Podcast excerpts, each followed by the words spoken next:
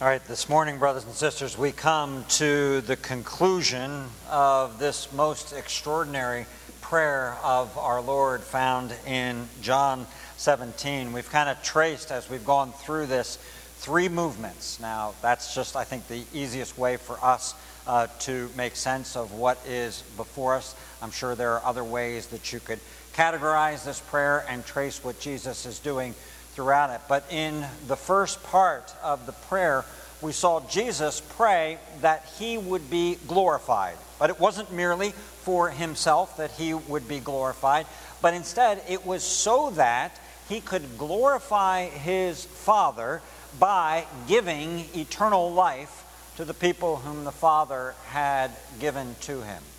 And then after that, in the section that we considered last week, we saw how Jesus moved to pray especially for the apostles. He is leaving them and he is entrusting to them with authority the mission that had been given to him, and now a mission that is being entrusted to them. The tension that is there is that they are remaining in the world. They're sent into the world, they're remaining in the world. And so he prays, as I just prayed for us, for both their protection and their consecration. Their protection while they are in the world, their consecration as those who have been sent into the world with this mission. And now in this final movement, Jesus extends the prayer in anticipation of and confidence in the fact that the prayers that he has just prayed, that the message would go out through the apostles unto the world, that eternal life would be given to those whom the Father has given him. He's prayed those, and now in anticipation of that, those prayers being answered, he prays for those who would believe based on what they heard from those men. Which is to say that Jesus prays for us, which is to say that Jesus prays for you. Hear then the word of God.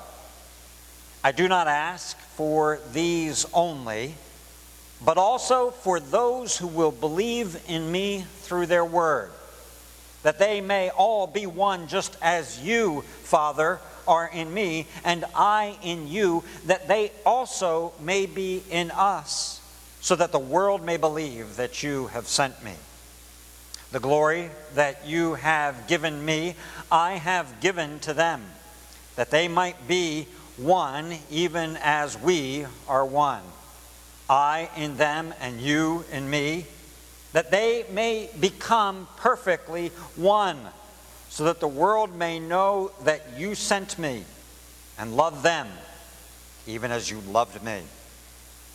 Father, I desire that they also, whom you have given me, may be with me where I am, to see my glory that you have given me, because you loved me before the foundation of the world. O righteous Father, even though the world does not know you, I know you, and these know that you have sent me. I made known to them your name, and I will continue to make it known, that the love with which you have loved me may be in them, and I in them. Lord Jesus, thank you for this prayer. Hear us now. Be with us now. Send your Spirit and allow us to delight in these words and in the way that you care for your people. Guide us along, we ask, in your name. Amen. This prayer is symphonic. I have described it over the course of the weeks and then again in the introduction here this morning as a series of movements, and I think that fits well with the feel of the prayer, with the content of the prayer. There are themes that undergird the whole, and they're themes that are present in the very beginning of the prayer, and then they kind of move along and they come back strong at the end of the prayer. There are harmonies throughout. There's a dissonance that exists within the prayer, particularly in the last section that we looked at last week, the dissonance and the discord, the dance that we need to do in this world as people who are, in one sense, from the world, but no longer of the world, having been chosen out of the world by God himself, given to the Son, and yet now sent into this world. So sent and commissioned to be in the world, but a people who are not of the world. And then there is the resolution that comes here in this final section that I just read for us. As a symphony, it brings together all kinds of diverse sounds and people and instruments and parts. And so it makes sense that Jesus, through whom, by whom, and for whom all things were created, that as he prays, he's looking at all things and bringing them together in this prayer before his Father. He loops in all things. He goes from the beginning of the prayer to the glories of eternity past, right? That's verse 5. Glorify me in your own presence with the glory that I had with you before the world existed. So Jesus is praying, and he's looking as he's praying into eternity past. And he comes back to that at the end of the prayer in this passage as well, where he says, to see my glory that you have given me because you loved me from before the foundation of the world. So he loops in eternity past, but then he comes in and the prayer is very specific. It's a prayer in light of what is about to take place with him, the crucifixion, and then the resurrection, and then what is going to take place with the disciples as well, as they are left in this world, as he is removed from the world, the heat shield, then exposing them to what they will face, to the hostility of the world. He prays that the purposes of God would be accomplished, and then in so doing, he doesn't merely stop with the present purposes of God or with the eternal glories of the past, but he looks into the future as well, and he prays for people who haven't been born yet. He prays for us, he prays for his people with the anticipation of a glorious, shared, eternal future. Well said by J.C. Ryle. It is a prayer full of sweet and unspeakable comfort.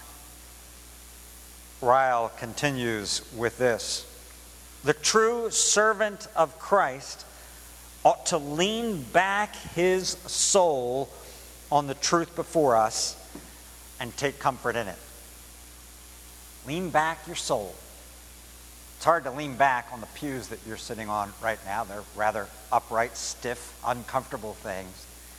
But on this prayer, you can take your soul and let it lean on back. And so that's what I invite us to this morning.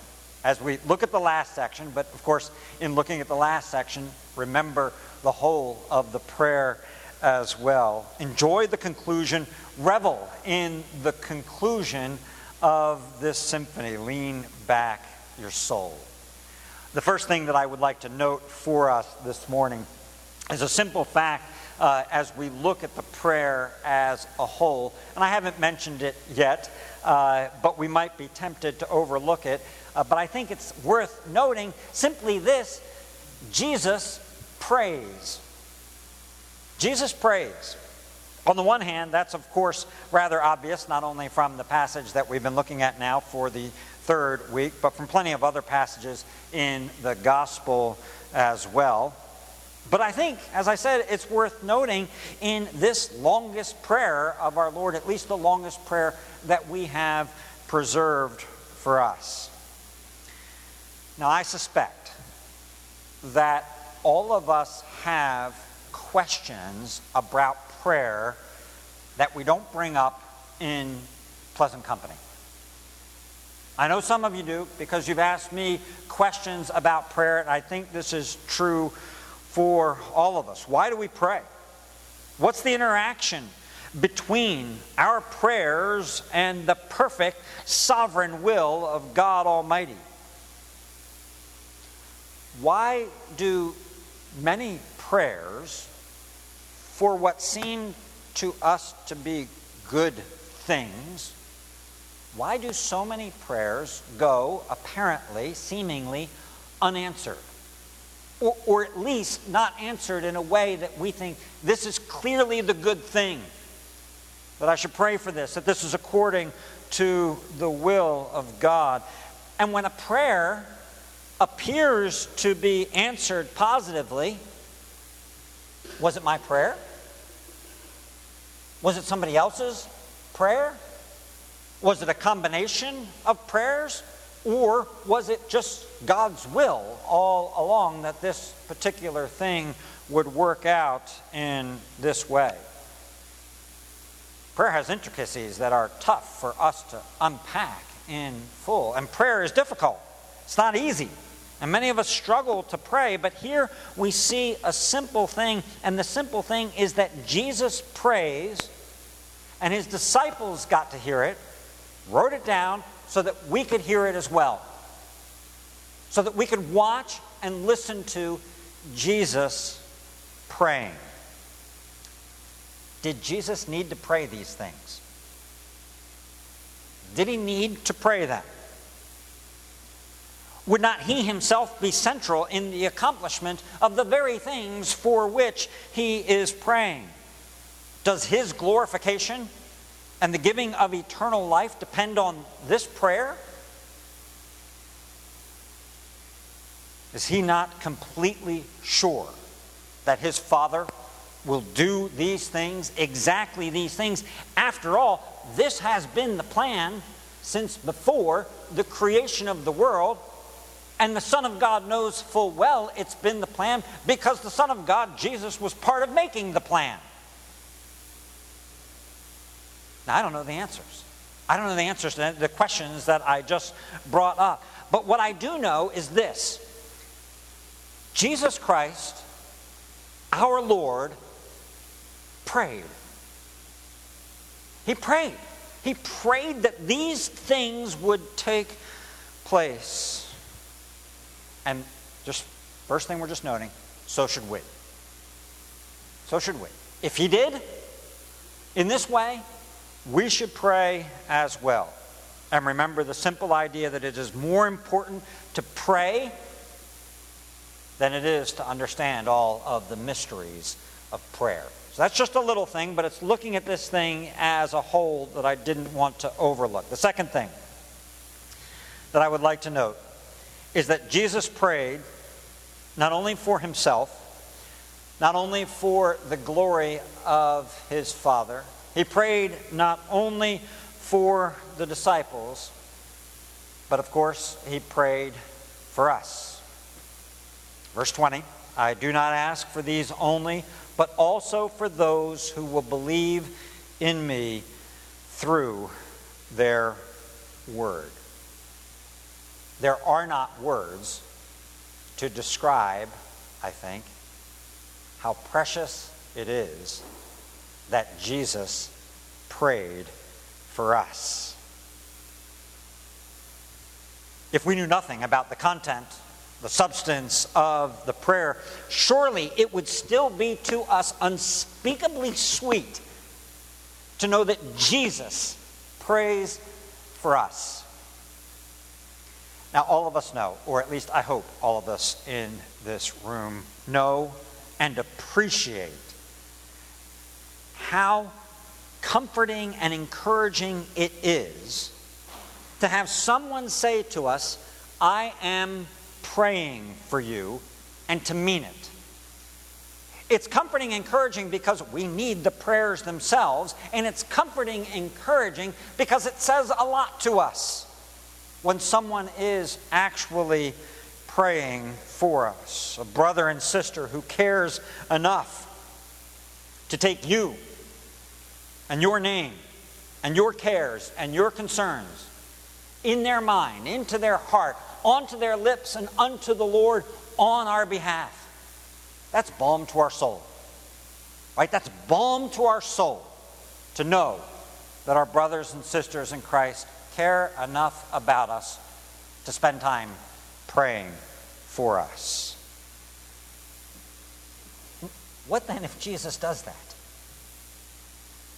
What then if Jesus says to you, I am praying for you?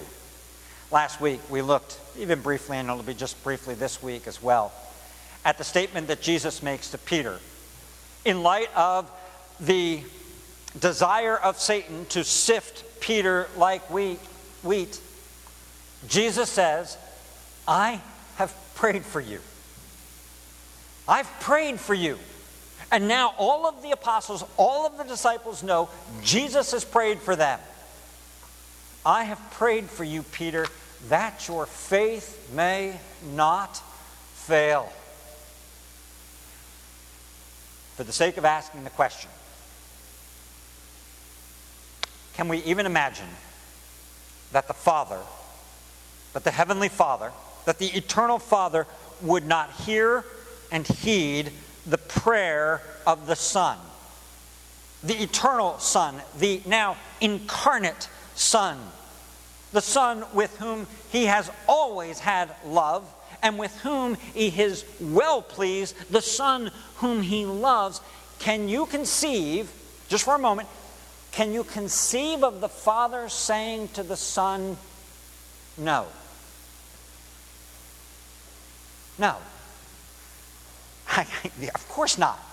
Of course you can't conceive of it. None of us can conceive of the Father Almighty saying no to the Son incarnate for a request that the Son incarnate has made. And so, what kind of assurance ought it be to us? And there's more, if it is possible. It's not just that Jesus prayed for us this one particular time.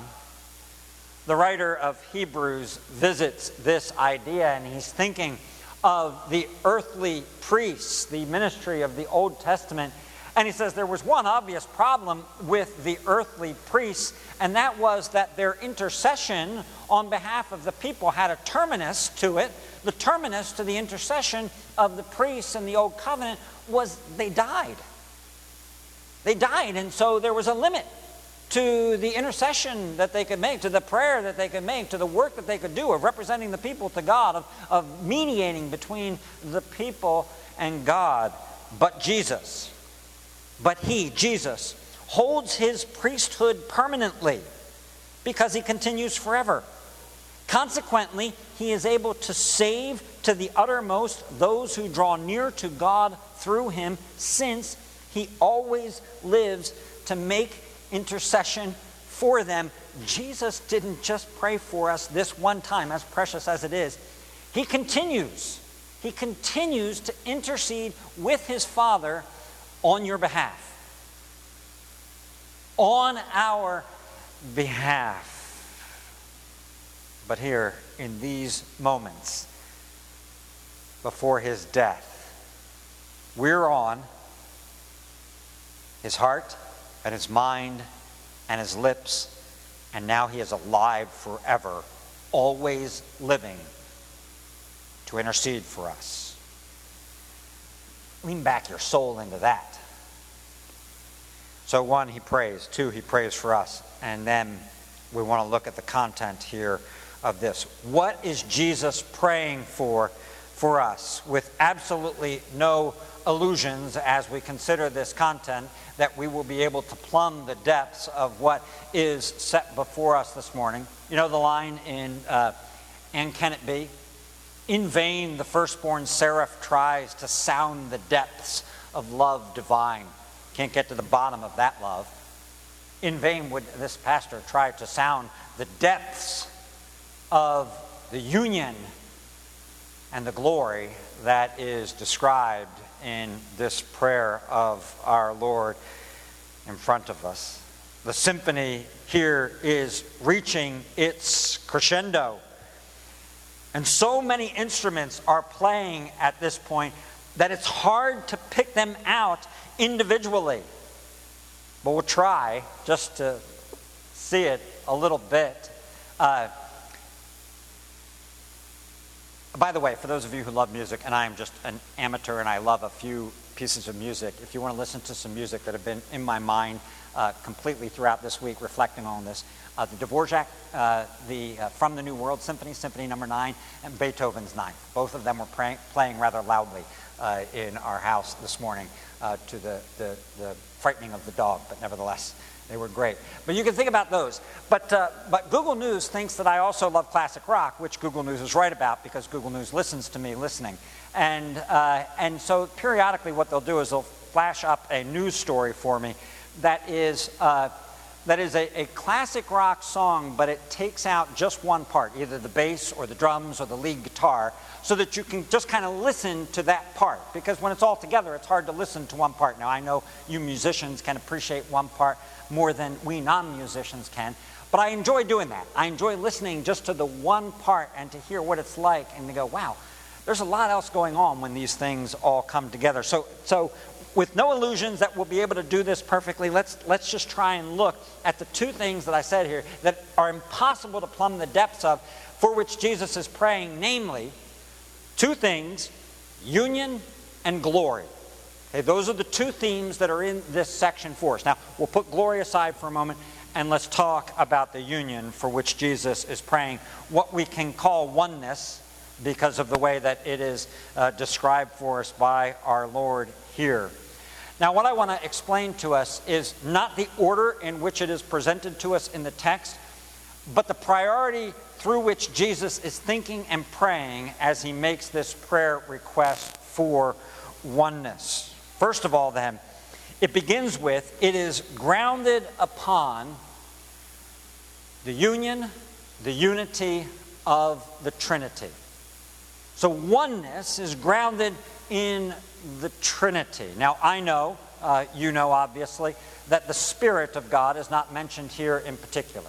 Just remember that we've spent the last three chapters talking about the Spirit of God. The emphasis here is on the Father and of the Son. But John 14 through 16, we saw all about the Spirit of God. But listen to the union of the Trinity, which is the base point for Jesus. Verse 21, as you, Father, are in me, and I in you. Verse 22, of the Father and the Son, we are one. Verse 23, you in me.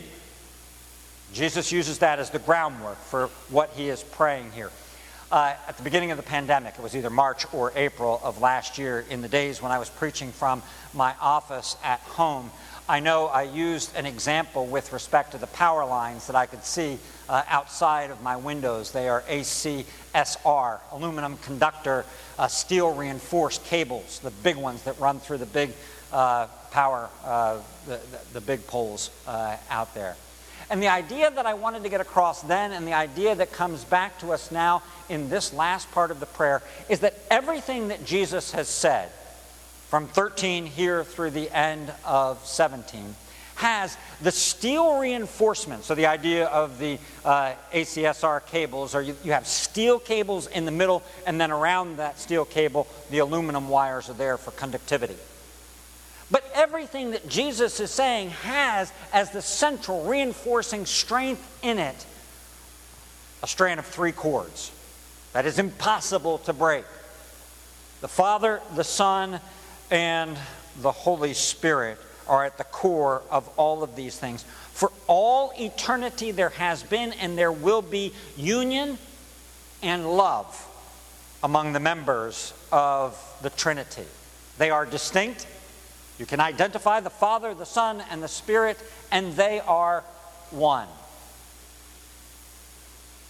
Jesus is grounding his prayer on this. So the unity is there, and then what characterizes that unity is love. So verse 23, Jesus says, you loved me. Verse 24, Jesus says, because you loved me from before the foundation of the world. Verse 26 says, the love with which you loved me. This is the groundwork that Jesus is laying. or the pinnacle, however you want to think of it. The groundwork is the unity of the Trinity and the love that exists within the Trinity. And so, brothers and sisters, I have said this before and it needs to be said again. We are not here this morning in the first place because we love God, because we want to have our kids have a good moral upbringing, or we want to have a nation that has a firm moral or spiritual foundation to it. We are not here in the first place because we love God. Secondly, we are not here in the first place because God loves us. It's true, but we're not here in the first place because of that. We are here in the first place because of Trinitarian love, because of the love that exists between the Father and the Son and the Holy Spirit. That is the foundation on which everything else is built. And the next step, as Jesus is praying, is that we are brought into that family. We are brought into that unity and the love of that family. Verse 21, the prayer of Jesus, that they may be in us, that they, the people who believe, may be in us, the Father and Son. Verse 23, I in them. And verse 26, the symphony concludes on that same note. I in them. That's what Jesus is praying for, that he would be in us. Christ in you is the final prayer that comes out of his mouth before heading to be arrested. Oneness is extended to us, not sameness. Sameness is not extended to us. No one wants all of the instruments in the orchestra to sound the same or to play the same note. That would be boring. But unity and harmony and oneness. And if that weren't enough, if it weren't enough that we would be brought into the union that exists between the Father and the Son and the Holy Spirit, there is more, if indescribable, because the love of the Trinity is also shared with us. I tried to read it this way for emphasis, but look at verse 23 and consider what it says, that you loved them, that's you and me, that you love them even as you love me. Pause for just a second there, because what he's saying is that God the Father loves us as much as he loves his only begotten Son. D.A. Carson writes it this way: the thought is breathtakingly extravagant. Who can conceive of that? Who can put that? Who could say that except for Jesus? Verse 26 continues, that the love with which you loved me may be in them. Wait. The love with which the Father loved the Son, that love would be in us? I mean, some love is okay. Parts of love, okay. But that love, the love that the Father had from the Son, that would be in us? Oh, Lord, enlarge our hearts. Enlarge our hearts that love would fit inside of us. And then there's the specific and final request that derives from this, namely, that we would be one. So let me do it from the ground up here. Okay, so that we would be one is where the prayer starts, right? It's mentioned three times, verses 21, 22, and 23. Here's what Jesus is working on: the eternal unity of the Trinity and the love that exists there. And then that unity extended to the people whom the Father has given to the Son, and love within that. And now we're going one level up, and Jesus is saying, I pray that they might be one. That this unity and this unity would be here and expressed in a unity between them and in a love between them.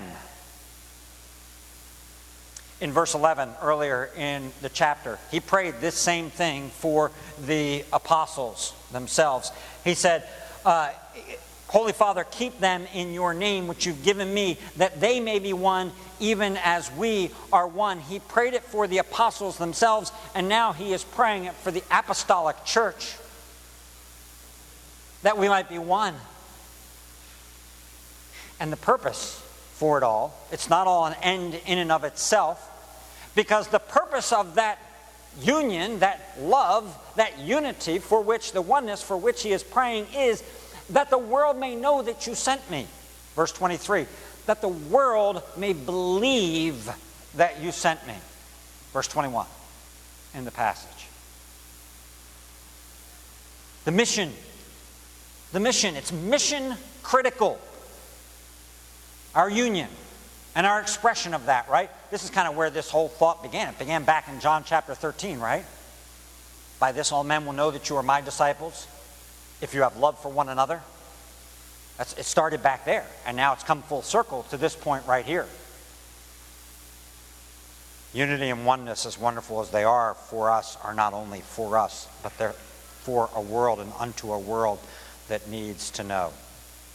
Okay, that's the unity part, the union part. Now we got to bring back the glory, because Jesus brings back the glory. It's the theme where we started. It's the theme where we come to in the end of this prayer. Verse 22, Jesus says, the glory that you have given me, I've given to them. We said several weeks ago that Jesus is no hoarder of glory. Jesus is, in fact, a sharer of glory.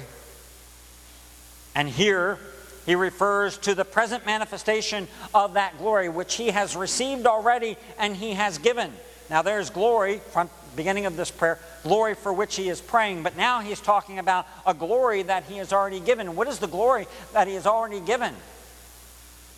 Well, it's the glory of a life lived in obedience to the will of God, to a life that has been lived in servitude, in humility, and is going to be capped off in giving his life for those whom he loves. There's a glory in that, a glory in the very cross of Christ. And we taste of it now. We taste of it in love, joy, peace, and hope. Those are parts of glory that we partake of, that we taste of now. On the front of your bulletin, the verse from 2 Corinthians 4 is quoted there. We've seen it. We've tasted that. That is the knowledge of the glory of God in the face of Christ. That's what Jesus has given. And the Westminster Larger Catechism talks about it as a communion in glory in this life. So Jesus is saying, I've given them glory. I've given it to them. But he doesn't stop there. He doesn't stop with the glory that he has given to this point. There's more. Verse 24. Father, I desire that they also, whom you have given me, may be with me where I am. Now, just in the context, I know this has been a year ago, that's where we started in John 14. I go to prepare a place for you.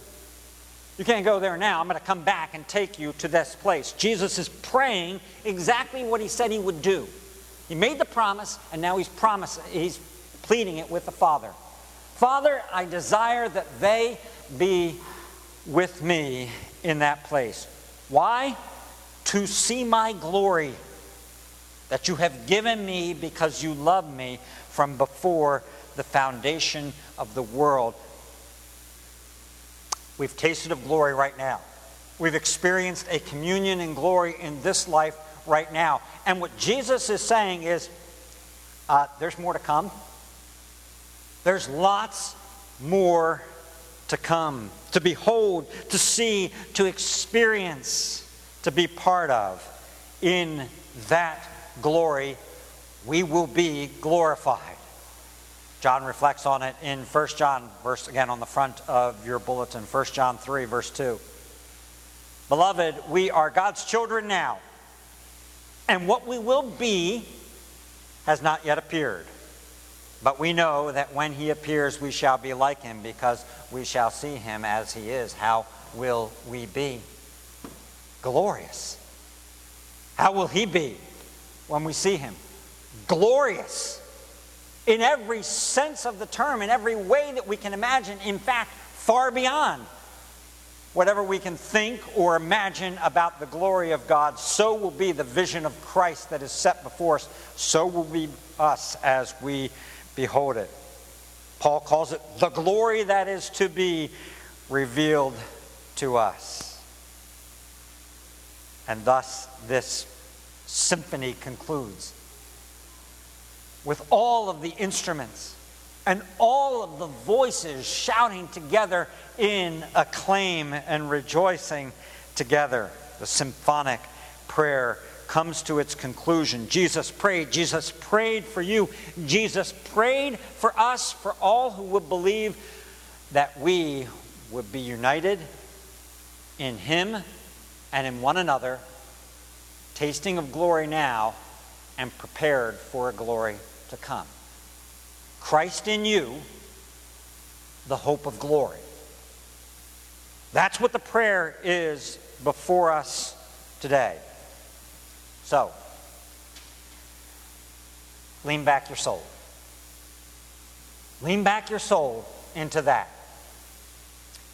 For thine is the kingdom and the power and the glory forever. Amen. I'm going to invite you now to pray aloud with me. Our Father, who art in heaven, hallowed be thy name. Thy kingdom come, thy will be done on earth as it is in heaven. Give us this day our daily bread, and forgive us our debts as we forgive our debtors.